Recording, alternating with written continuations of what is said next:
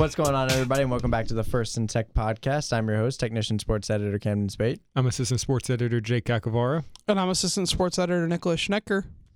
And today we're going to talk about the Olympic sports, the non football podcast, if you will, because the other one will just talk about football coming out on Thursday.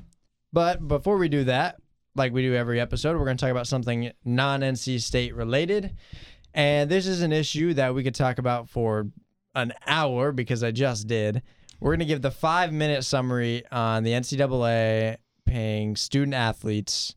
And I think in the future, I think it'd be cool to have an entire episode just talking about this topic. But the five minute version of that issue, the California just passed um, Senate bill that said that athletes should be able to profit off of their name, image, and likeness. So you know, other states are probably going to follow suit like they already have. And it's going to be a real major problem for the NCAA, considering that is the basis of like their, you know, nonprofit organization is up, upholding the amateurism of college sports. So I I agree with the way California's doing it, but not the way you worded it. I don't think the NCAA should pay athletes. I think they should be able to make money off their likeness and their image. But the NCAA or their school themselves shouldn't pay them. I just think that's a little different when you think about it, because then you would end up with a lot of schools being like, we'll give you this much money to come here. Whereas if it's the image thing, that's still possible for something like that to happen. And of course, it would need to be monitored and regulated. But I think it's less likely for you to get kind of the way certain teams are, where it's just like, oh, we can just pay more, so we'll get all the best players. Yeah, I think now I do like it. I, I am totally in favor of it. I agree. I do think at the same time, for the most part, there will be exceptions, but I think the bigger schools will get the best players still because I think what will happen is you'll see an Alabama football booster.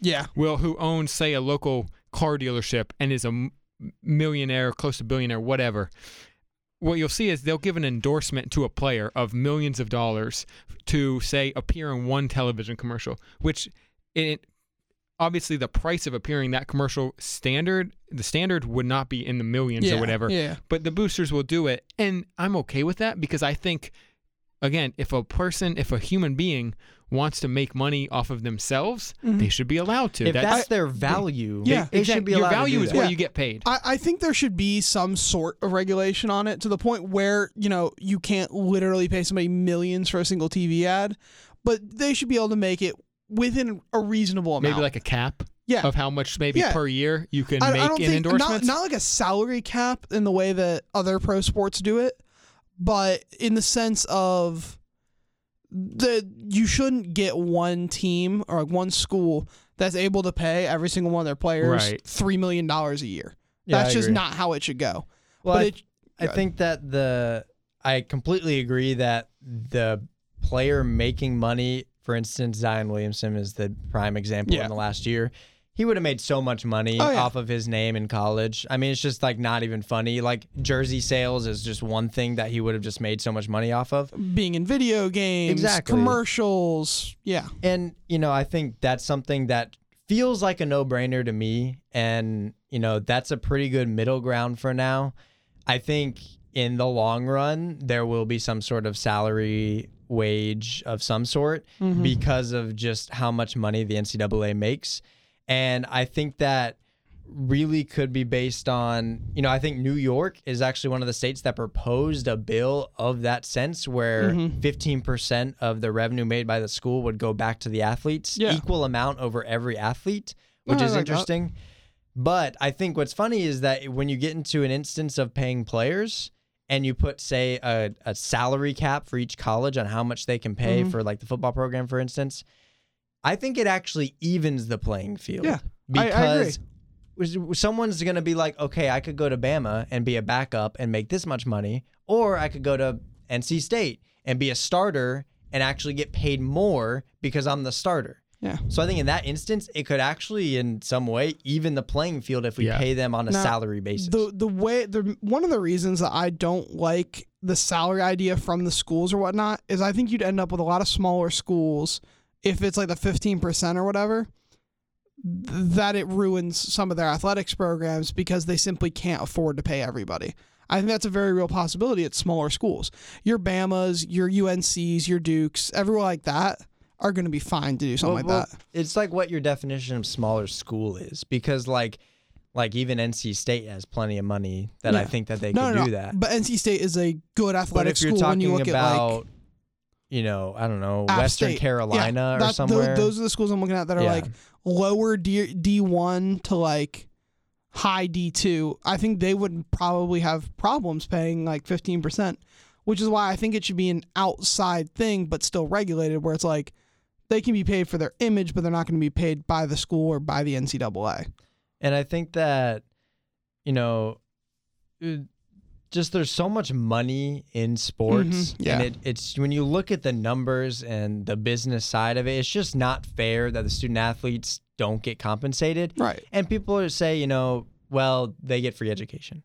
It's like, well, they Some- also Some of them do. yeah, some of them are completely free. Some of them, you know, I'd say I don't know how much how much what percentage of athletes are on scholarship, Mhm. but you know, most of them are not getting it completely free.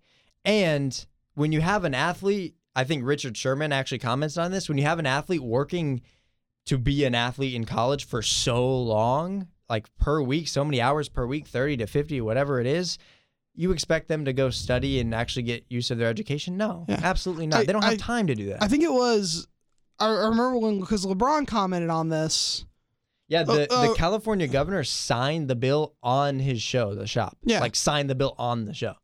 And I remember on Twitter when that was trending, reading some stuff, and I think it was from Shabazz Napier, who was really, really good up at UConn. And he said he like couldn't afford a cheeseburger, like he was going hungry certain nights That's ridiculous. because he just couldn't afford it because obviously he spends all his time practicing for basketball. No, But the school made so much money off of, and the NCAA made so much money off of his ability, his name, his image. He should have at least gotten something. I will say 30 something though. That's actually kind of obviously it's not good that he was going hungry, Yeah. but it's good that he came out because the NCAA actually, and I think it was two years after, did make a rule about that to where now athletes are are allowed they are provided food no matter where they are, no matter what the cost. Like they Yeah. are allowed to get food anytime that they need it or that they want it. I- So I- I, I- think that's good. Like obviously, it sucks that he had to suffer, but it ended up being for the greater good, and that Yeah. the NCAA at least changed that rule. But the NCAA still sucks. I, I think people coming out and offering their stories about stuff like this, like athletes that are like, you know, I struggled with, Yeah. you know, f- problems with getting food and all that, is how this is going to change when you get more people that, you know, because you're going to get guys like Napier coming out that everyone's like, oh, I remember when he played. I remember, you know, watching him play and like loving watching him play. And then they're realizing the other side of that. And I think that's going to be a big kind of push towards it. I think it's going to help a lot. The NCAA overall is in trouble Yeah. because these states are going to start passing these laws more like quicker than I think you know most people might realize Mhm. because I think both parties, Democrats and Republicans, kind of ag- agree on this situation, whether it's because of equality or because of you know the economic side, whatever it is, I don't care, but that's why it's been in the news so heavily is because how quickly he was able to do that, and you know you know the NCAA has to adapt. It has to change. It doesn't have a choice to change, but to change. You know, even if they go to court and they you know they win in court, like there's so much pressure on them to do something about it, and you know that's a real major problem. And if the bunch of these states start having different laws, and then all of a sudden the NCAA tries to, you know, make a national thing, it's too late because Right. these states, you know, ten states are different. Ten states have this law, and thirty are still under the NCAA rules. It's like, well, how do you change the laws of the other 20 states that already have laws? So really, the NCAA needs to act and needs to be fast. And you know, I think in the long run, it'll be really interesting to to Yeah. watch the story. So getting off of that, we're gonna transition to NC State sports and you know some other sports. So right now, we're gonna talk about soccer. And our guy Nicholas is here, as always. Our, our soccer man is here. We're going to talk about NC State, men's and women's soccer, as well as NCFC and NC Courage. Um, so let's start with women's soccer and uh, and how they've been doing. So they've kicked off ACC play over the last week. I went to all three games, you know, at Duke, at UNC, at Wake, and they ended up with two points out of a possible nine, which to start ACC play is not great, but it's not terrible because points on the road are so hard to come by in the ACC. For people that aren't soccer fans, the comparison I like to use is the ACC is for soccer as the SEC is for football. It's the soccer conference. It's top to bottom, really tough. When I wrote my takeaways piece on Monday, which has a lot of my opinion about this women's soccer team in it, um, seven of the eight there were seven ACC women's teams in the NCAA top 25, including the number one ranked team, Virginia, who state has in a couple in like a week and a half. So, you know, it's a tough conference and two points on the road out of nine isn't great, but it's not terrible. And it should have really been six. They were better than Duke, and everyone, the first half, they were not better than Duke. Santoro said something to him at halftime. I don't know what it was, but it worked. They came out and lit them up for the next 65 minutes, including overtime, and should have won that game. And it seems like the weight game, when I was reading that recap, it seemed like they were the, the better team the whole way through. They were. So, not the whole way. They were a better team in the first half. The Yeah. three forwards who you've got, you know, King, Leah Hall Robinson, and Jameese Joseph, they're great. You can tell the talent is there with the two freshmen, and the experience and the ability is there for King without a question. And they were pressing really hard. They're all quick. They were pressing so well. Wake came out at halftime, changed formations, lit it up, or did really well for the next 20 minutes of the first half, got their goal, tied it up. From there, it was one way traffic for state. They hit the post twice, couldn't get it done. And I think part of the problem is that forward line is good, and you know that forward line is good, but it's two freshmen and a senior. This team relies too much on King, to put it frankly. King is amazing, but she literally can't do it all. It's been since September 8th that they've, when that was the last time they scored a goal that wasn't either scored by King or assisted by King. And it seems like with King being that involved, they just need to find other avenues to score because and it's hard not to because she's so good. Yeah. But when, you know, when they start doing that and finding other people to score and, you know, to be the playmakers, then that might open King up more. So, It is, and I think part of the problem is is you've got her up top with two freshmen, and of the two freshmen, Jameese Joseph has impressed me m- the more more of the two. She's very similar to King in kind of her play style. She really likes to dribble, and she's really good with the ball at her feet. But there's a few different times where I've seen them kind of get tunnel visioned. Either they're head down going towards goal, and they try and dribble too many players, and they lose it or you know the they wait just one second too long to shoot. I think that's going to come with time. I think next year you're going to see Jameese Joseph light it up, but it's just not happening yet this year because she doesn't have the experience. Luckily, though, these three games did see the return of Maxine Blackwood, who was really good last year up front with King and Rankin. So if you can see her get more minutes, you know she had a pretty serious injury that kept her out majority last season she can start getting more and more minutes and she'll bring that experience that's needed in the forward line that you know well king's a senior she's got plenty of experience but you need more than just one player with experience up there yeah. So, it seems like women's soccer is really on the brink of like turning it around and like really close to a lot of those losses being wins in ACC mm-hmm. play. yeah and you know being the the women's soccer team we thought that NC State could be. So could be and can be this team has the talent yeah, you know absolutely. you've got ricky walkling amazing midfielder you've got a midfielder in tony starova who's made 10 caps for her national team and she's only a sophomore so you know you've got players that have the talent and the ability. Their midfield's fantastic but it's just stitching it all together and getting everything to come together in at once. When that happens i think they're gonna be great. And i mean their next game boston college for me that's a must win game. It's at home. If they don't win if they don't take all three points in that game i'd be really concerned. But i think they will. I believe it's a saturday or sunday game.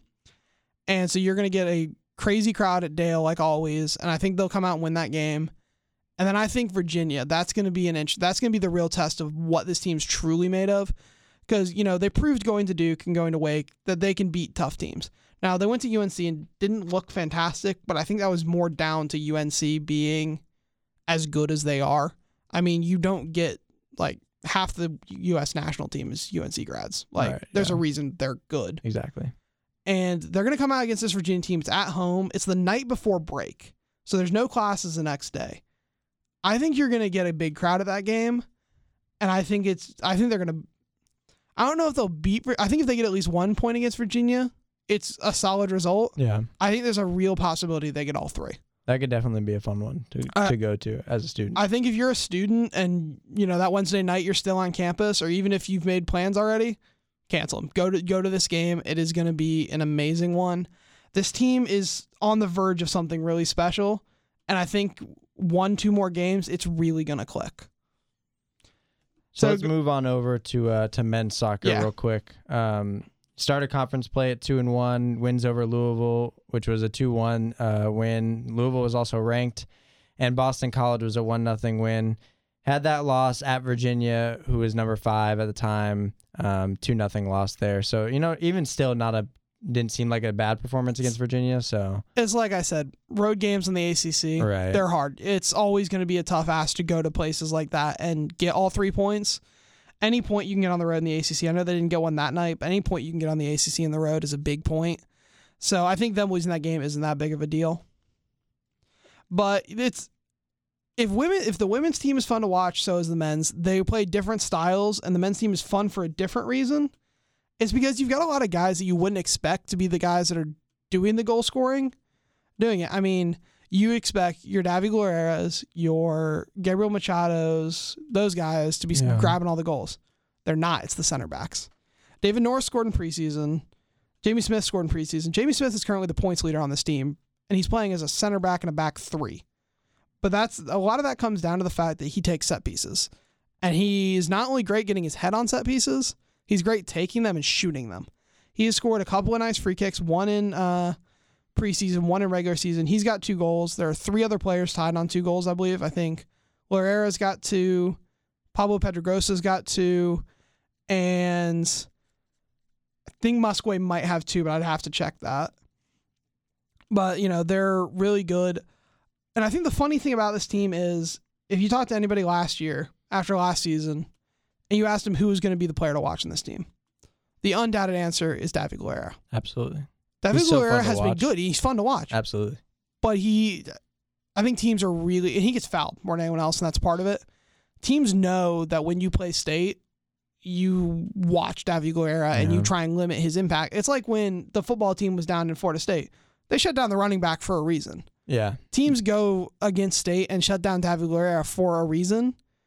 But he's got a great team around him.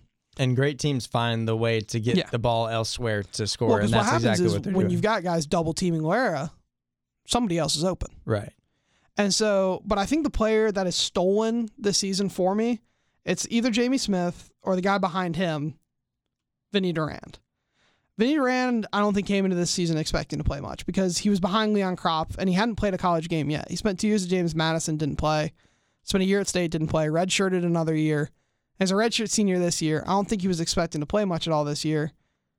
But he's proven that, you know, everyone thought when they lost Krapf that was going to be that was going to hurt. Yeah, And it undoubtedly does because he's a great player. he is. But Last year Vinny- was amazing. He was. Last year, I got some of his stats here 59 saves, seven clean sheets, 24 goals allowed in like 20 games. Yeah, That's incredibly solid. He was making two saves for every two plus saves for every goal he lets in. That's a really good stat in soccer. And then Vinny Durand this year, he coming, uh, he's coming, he's impressed me. He surprised me. But he's fantastic. He had the game-winning save against Louisville. He's made a couple other really big saves. And it's not only what he's done on the field that's impressed me, it's what he's done off the field. When you look at when the set the expectation game happened for football and stuff, it was him and James Smith Williams that were the two that were always mentioned. And he's he just seems like a great guy to have in and around your program and at your university. So I'm glad as much as, you know, I hate to see Leon get hurt, I'm happy to see Vinny get some minutes, even if it's not in the ideal situation. I'm really happy to see him get on the field. yeah, definitely. So let's uh real quick do a, a 30 second version on NC Courage and NCFC because I know you've been covering both of them, both of those teams a lot. So how are they doing? Um, you know, are they moving into playoffs pretty soon? Yeah, so the Courage are they won the NWSL Shield, which for those of you don't know, that's the regular season title. They clinched that a few weeks ago on a road game. They've been on a little bit of a road trip recently. They're coming back for their last home game of the season on I want to say the 12th, but let me double check that real quick. And that'll be uh, against Sky Blue. Yeah, against on the 12th against Sky Blue. That's the night they'll host the Shield, so that'll be really cool if anyone's looking to go. And that's Carli Lloyd's team if you're looking anyone's looking out for big women's national team players coming in. Um, but yeah, I think they struggled against Washington, but it was one of the games like they were the better team and just lost. But they'll host a playoff game. The no matter what, the NWSL championships in Raleigh, so that'll be cool to watch. And they're just a really fun team. They've got a lot of internationals. They've got a lot of exciting players. You know, Crystal Dunn, Debinha, Jess McDonald. All those players are so much fun to watch. And then NCFC, a little bit closer ties to state when you think about it because they've got three state alums on the team right now. Yeah, Manny Perez had a big week. He did. He's named the team of the week this week for USL Championship. He only played 20 minutes, but he grabbed two assists. He was a substitute. He's been battling back from injury the last couple weeks. I think he's fully getting healthy now, and he's looking really good. And him, Nazmi Albadawi grabbed a goal. He's a former NC State guy as well. Caleb Duvernay started last week, didn't play at all this week, but another NC State guy. So it's good to see some former state guys play for the local team. Obviously, Manny's there on loan from Celtic. Nas is there on loan currently, but he's already agreed at the end of his contract with Cincinnati. He's going to resign for uh, NCFC and come back full time. So that'll be really good to see. He's a he's a great guy to have in that team. All right, so let's transition back over to NC State. I'll, I'm going to talk about the cross country team a little bit, and uh, and the and the cross country team had a pretty good outing at the Adidas Cross Country Challenge on September 21st. Actually, live tweeted it from the Tech Sports Twitter account. They're really fast. They they are. It makes me feel very very sad No, I, I went to about wa- how slow I am. yeah. That was actually really fun to like go and see because they start off and it's like less than 20 minutes later it's over and it's Yeah. it's pretty it's pretty nuts actually. But the women's team finished first and it was not even close. They finished 12 of the top 13 runners. And That's just it just completely domination. It was, the women's was a 5K. Normally they run a 6K, so it was a little bit of a shorter race. But um, senior Elly Henes has been on the top of this team for a while now. Finished in 16 minutes and 46 seconds, and there are a couple freshmen in second and fourth behind her, and you know basically and all across the board it was it was all NC State. Now ranked at number eight in the country.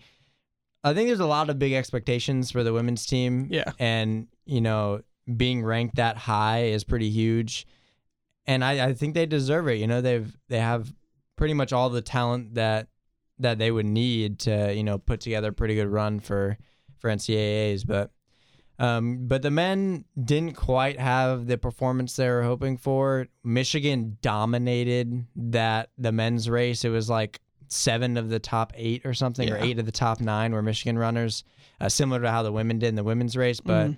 um, they did finish second. Uh, Joe Bistritz was the fastest runner for NC State, uh, running a 6K. The men were when they the normal race length for the men is actually 8K, and in some cases 10K.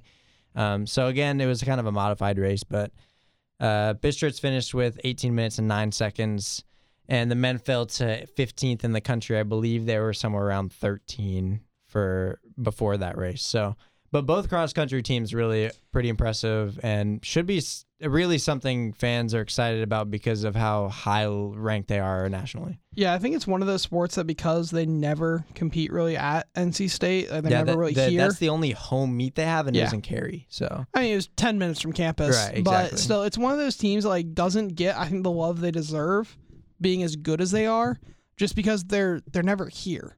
If that makes sense, like no one no one can really go out to support them at a meet. So I feel like a lot of people don't follow them as much as they should, but they're arguably one of the most successful teams at state and will be one of the most successful teams NC State has this year. and historically too, Yeah. like the last you know couple decades, they've been very. it's always very it's good. them it's swimming and diving they're always kind Yeah. of topping in terms of successful nc state teams when you think about it So moving on to volleyball, volleyball has had kind of a tough stretch. yeah They're five and nine now, and one and four in the last five. They were swept in the SEC ACC challenge by Georgia and Bama. Melissa Evans, as fans thought, the star of the team. i feel like there's some comparisons you can draw between women's soccer and volleyball here in the sense that the results aren't there but they have a couple of players that individually are performing really well and that if just a few more key spots start clicking the turnaround's there like the ability to make a turnaround is there it's just whether those other pieces are going to start clicking Yeah, and I think that, you know, I think the expectations for volleyball were higher than they performed. Mm-hmm.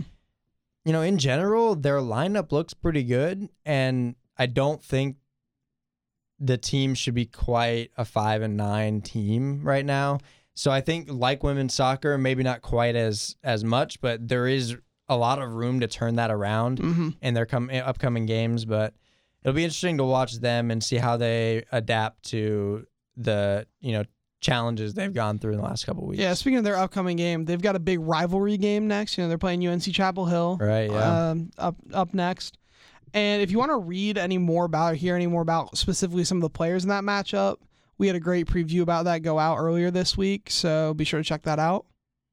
All right, so moving on, uh, we're gonna move to some fall softball, baseball. Just starting the fall season. It's a short season. It's like two or three games for, or two games Yeah. for each, I think.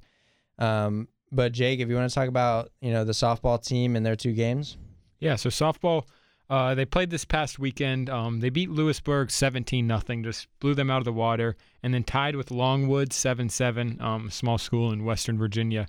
Uh, pretty much for the most part, the same names as usual from last year that carried the offense. Logan Morris against Louisburg went four for five with the home run. Uh, Sam Russ racked up multiple hits. April Visser had a home run. But what is nice for softball is, and last year, the lineup was pretty strong. The only problem is come the ninth hitter every time and the catcher spot, which was Kelly Wagner who transferred out, but it, it, it was a black hole. It was either a strikeout every time or a weak ground out. They just couldn't figure out. They didn't have another catcher behind Kelly Wagner, so Wagner was able to just stay there the whole time, and that was a big weak spot. They brought in Sam Sack, um, a junior who transferred in from Coastal Carolina, and didn't hit that well at Coastal Carolina uh, this past year. Hit 228. Did did hit five home runs though, which Jennifer Patrick Swift likes. Um, also had four doubles and is pretty much a defensive catcher. Yeah, though. yeah. N- Nailed 16 of 27 runners trying Wow, to steal. a which lot. in That's really softball good, is That's insane. insane. That's great. But against Louisburg, she hit a home run. And if softball can figure out, because they, they were pretty much average last year. They finished, I think, 31 and 27, made it to the ACC Mhm. tournament semifinals. If they can figure out that catcher spot both defensively and offensively, I think they'll be pretty good this year. And and that's a good sign. Sam No. Sack hitting a home run. I didn't cover much softball at the end of last year, but if I remember correctly, they had a pretty big upset in that ACC tournament, right? They beat somebody really good that they were not expected to beat, yeah, right? they, they knocked off Virginia Tech, the number Yeah. one seed. Yeah, that's what I And- thought, yeah. and then battled with UNC in the semifinals. Was Right. I think it it was I think it was a one run game up until the fifth inning. So the, the potential's there. That they'll have to put it together. But Jennifer Patrick Swift's second year, I mean, that's what you want to see. You want to see putting up 24 runs in two games. that home Yeah. run mindset Yeah. that she's Mhm. come in and really try to implement. You saw it last year. You know, Yeah. up the home runs like almost doubled, I think, or something Yeah. like that. And I would expect a, an increase again this year with you know you know continue to teach that Mhm. to to the to the players on the team, and you know it seems like softball you know has a chance to to be pretty good. You know, in the spring it's only the fall, but um, you know we'll see when that comes around. Um, also on the diamond, uh, baseball had the 15 to five win over South Carolina at home. That was a 12 inning game. I think my my biggest takeaway from looking at the box score is freshman shortstop Jose Torres, who obviously the big hole with Will Yeah. Wilson gone. You Yeah. know that is like the number one problem. I think you know him and Edwards obviously leaving last year, and Torres was a double shy of the cycle, three for five, a run, four RBIs. And what from what I saw on Twitter from some of the national media, it seemed like he a lot of people were talking about he's the real deal. And you know, I think he's from Maryland, um, and it just seems like he can come in and just easily pick up where Will Wilson left off. And that that's going to be something tough to do because well, it was first round. How high in the first round was he? He's like teens, huh? yeah, so you're 15 you're, maybe. you're coming in to replace somebody that went incredibly high in the MLB draft. That's got to be a lot of pressure.